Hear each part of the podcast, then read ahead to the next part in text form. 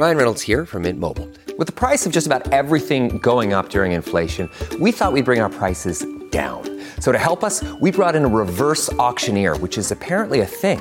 Mint Mobile Unlimited Premium Wireless. How to get thirty, thirty, how to get thirty, how to get twenty, twenty, twenty, how to get twenty, twenty, how to get fifteen, fifteen, fifteen, fifteen, just fifteen bucks a month? Sold! Give it a try at mintmobile.com slash switch. forty-five dollars up front for three months plus taxes and fees. Promo rate for new customers for limited time. Unlimited more than forty gigabytes per month. Slows full terms at mint mobile dot com. Audible is the destination for thrilling audio entertainment with highly anticipated new releases. The time is now more than ever to embrace the breathtaking, sinister, and shocking tales that can enthrall you, especially with brand new exclusive thrillers from best-selling authors who are guaranteed to keep you gripped, like Amy Tintera's Listen for the Lie. With exclusive thrillers from best-selling authors, captivating sound design, and dynamic performances, Audible brings these stories to life like never before. And as a member, you can choose one title a month to keep from their entire catalog. New members can try Audible free for thirty days. Visit audible.com slash WonderyPod or text WonderyPod to five hundred, five hundred. That's audible.com slash WonderyPod or text WonderyPod to five hundred, five hundred. F D A approves Pfizer boosters in individuals who are at high risk for severe covid nineteen. Clearing out border camp. Mixed messages from the Biden administration.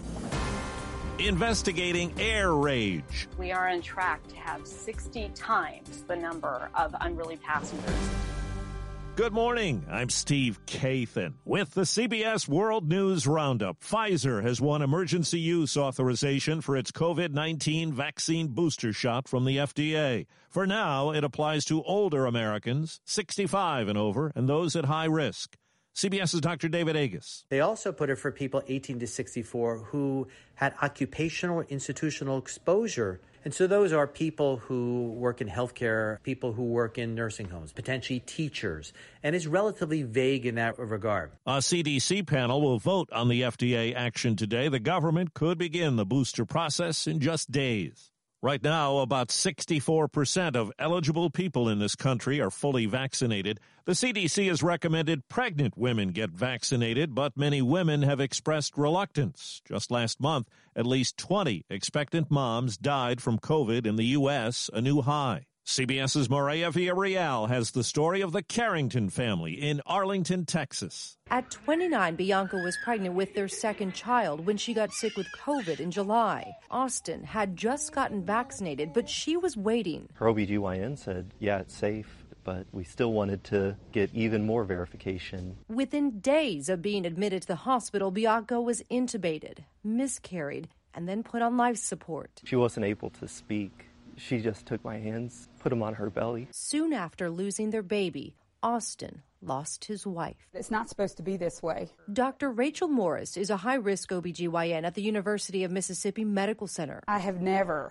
been this afraid for the patients I care for. In less than four weeks, her hospital lost five pregnant women, all of them unvaccinated. I'm glad for the mask. They can't see the tears in my eyes, the fear in my own face. I thought we were playing it safe by not getting the vaccine because of the baby. Turns out getting the vaccine would have been the safe bet. The numbers have been drastically cut at a makeshift border camp in Del Rio, Texas. Thousands of migrants have been sent home to Haiti, but sources tell C B S News more than a thousand have been allowed into the U S to seek asylum. Here's CBS's Manuel Bajorquez.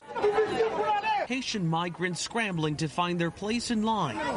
And arguments break out on the tarmac as U S deportation flights ramp up in an effort to clear out the camp in Del Rio. More than fourteen hundred Haitians have been deported since Sunday, and there are plans for as many as seven flights a day to their homeland. Fewer than five thousand migrants remain in the camp as conditions deteriorate. Tiffany Burrow is director of operations for an organization in Del Rio that is helping migrants who are released into the U S. We're seeing a trickle. It's in the hundreds. Meanwhile, in Washington, members of the Congressional Black Caucus met with White House officials demanding accountability for what they consider the mistreatment of migrants. We witnessed cowboys whipping black people. As more of us have returned to normal air travel, there's been a surge of bad behavior. CBS's Errol Barnett says Congress hears today from top aviation officials. Yeah.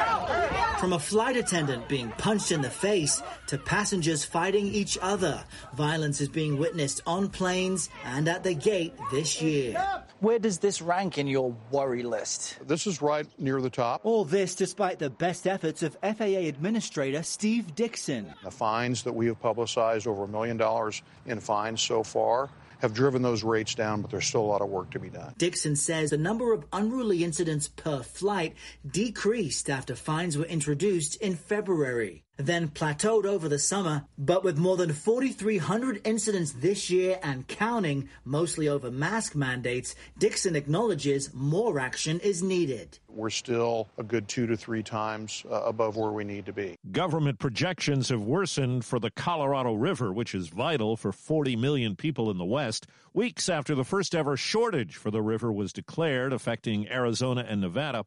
Experts now say there's a sixty-six percent chance that Lake Mead could drop to such a low level in a few years that California could face water issues. This official says conservation now is key. Every drop of water that we're able to save now is a drop of water that is available for us in storage to use if twenty twenty-two is dry again. In a first of its kind, a newly signed law in California will stop companies like Amazon from firing warehouse workers who miss quotas because of bathroom or rest breaks. An industry group says the law will only worsen current supply chain issues. On some college campuses, the new semester's begun with rallies to denounce sexual assault. Here's CBS's Nikki Batiste. Frustration has been mounting ever since an anonymous post alleging sexual assault at a fraternity house on the UMass campus went viral last weekend. Part of a reckoning of sexual violence within the university's party scene in Amherst, Massachusetts. Gallagher is now a junior, says she was sexually assaulted at a different fraternity party when she was a freshman. He grabbed me, threw me against the wall by grabbing my hair at the scalp. He was groping me like I was a thing and not a person. There's been a groundswell of protests against sexual violence. Last week, hundreds of students from Auburn University to Kansas held rallies to support all victims of sexual assault. The U S Olympic Committee says American athletes who want to compete in the Beijing Winter Games next year will have to be vaccinated. Same goes for coaches and others on the U S delegation and for Paralympic athletes, too. Well, he was called the godfather of modern black cinema. What happened to you, man? Uh, how come I never noticed you were colored before? Because I was never colored before. Melvin Van Peebles, the filmmaker, playwright, author, and musician, has died at eighty-nine. His son, the actor-director Mario Van Peebles, said his father knew that black images matter. Well, things just got worse for a twenty-four-year-old Illinois woman who was charged after trying to enter Hawaii with a fake vaccination card. It had the word Moderna misspelled on it. Now there's a warrant for Chloe Morozak, who failed to show up for a virtual court hearing. College students are putting what they're learning to work in a bid to save a piece of Florida. College interns like Michaela Davies are part of an underwater pilot program to save coral reefs southwest of Key West. And learning how to identify these predatory species out on the reefs and also how to safely remove them and collect that data. Marine science professor Doctor Jason Spadaro is with the College of the Florida Keys and says removing those predatory snails also helps scientists learn more about the long-term process. Where the This effort is, how much effort was expended, and how much uh, area we've been able to cover. Other dangers include climate change, overfishing, and pollution. Peter King, C B S News, Orlando. If you bought chicken over the last decade in twenty-four states, you could be in for some money. There's a one hundred eighty-one million dollars class action settlement pending that alleges price fixing in the industry. Claim forms are online. That's the roundup. I'm Steve Kathan, C B S News. It was the biggest scandal in pop music. The stars of Milli Vanilli, the Grammy-winning multi-platinum R and B phenomenon, were exposed as frauds. But none of this was their idea. So whose idea was it? Enter German music producer Frank Farian. He saw the success of acts like Michael Jackson and Prince, and he wanted in, no matter the cost. So he devised the perfect pop heist. Two once-in-a-lifetime talents who were charismatic, full of sex appeal, and phenomenal dancers. The only problem? They couldn't sing. But Frank knew just how to fix that. Wondery's new podcast, Blame It On The Fame, dives into one of pop music's greatest controversies and takes a never-before-heard look at the exploitation of two young black artists. Milli Vanilli set the world on fire, but when the truth came out, Rob and Fab were the only ones who got burned. Looking back now, it's hard not to wonder, why did everyone blame them and not the man pulling the strings? Follow Blame It On The Fame, Milli Vanilli, on the Wondery app or wherever you get your podcasts. You can binge all episodes of Blame It On The Fame early and ad-free right now by joining Wondery Plus.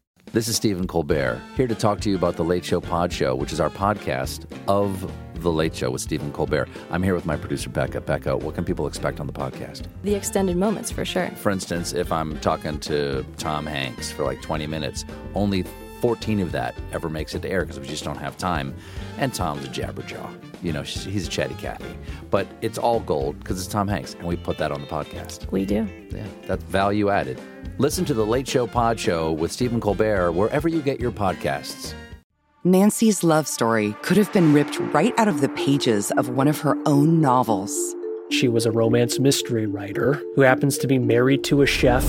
But this story didn't end with a happily ever after.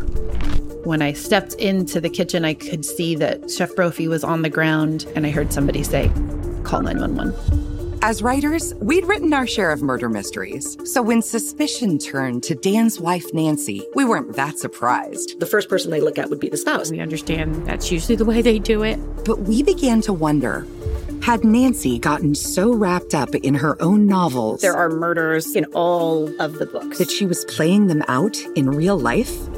You can listen to Happily Never After, Dan and Nancy, early and ad-free right now by joining Wondery Plus in the Wondery app or on Apple Podcasts.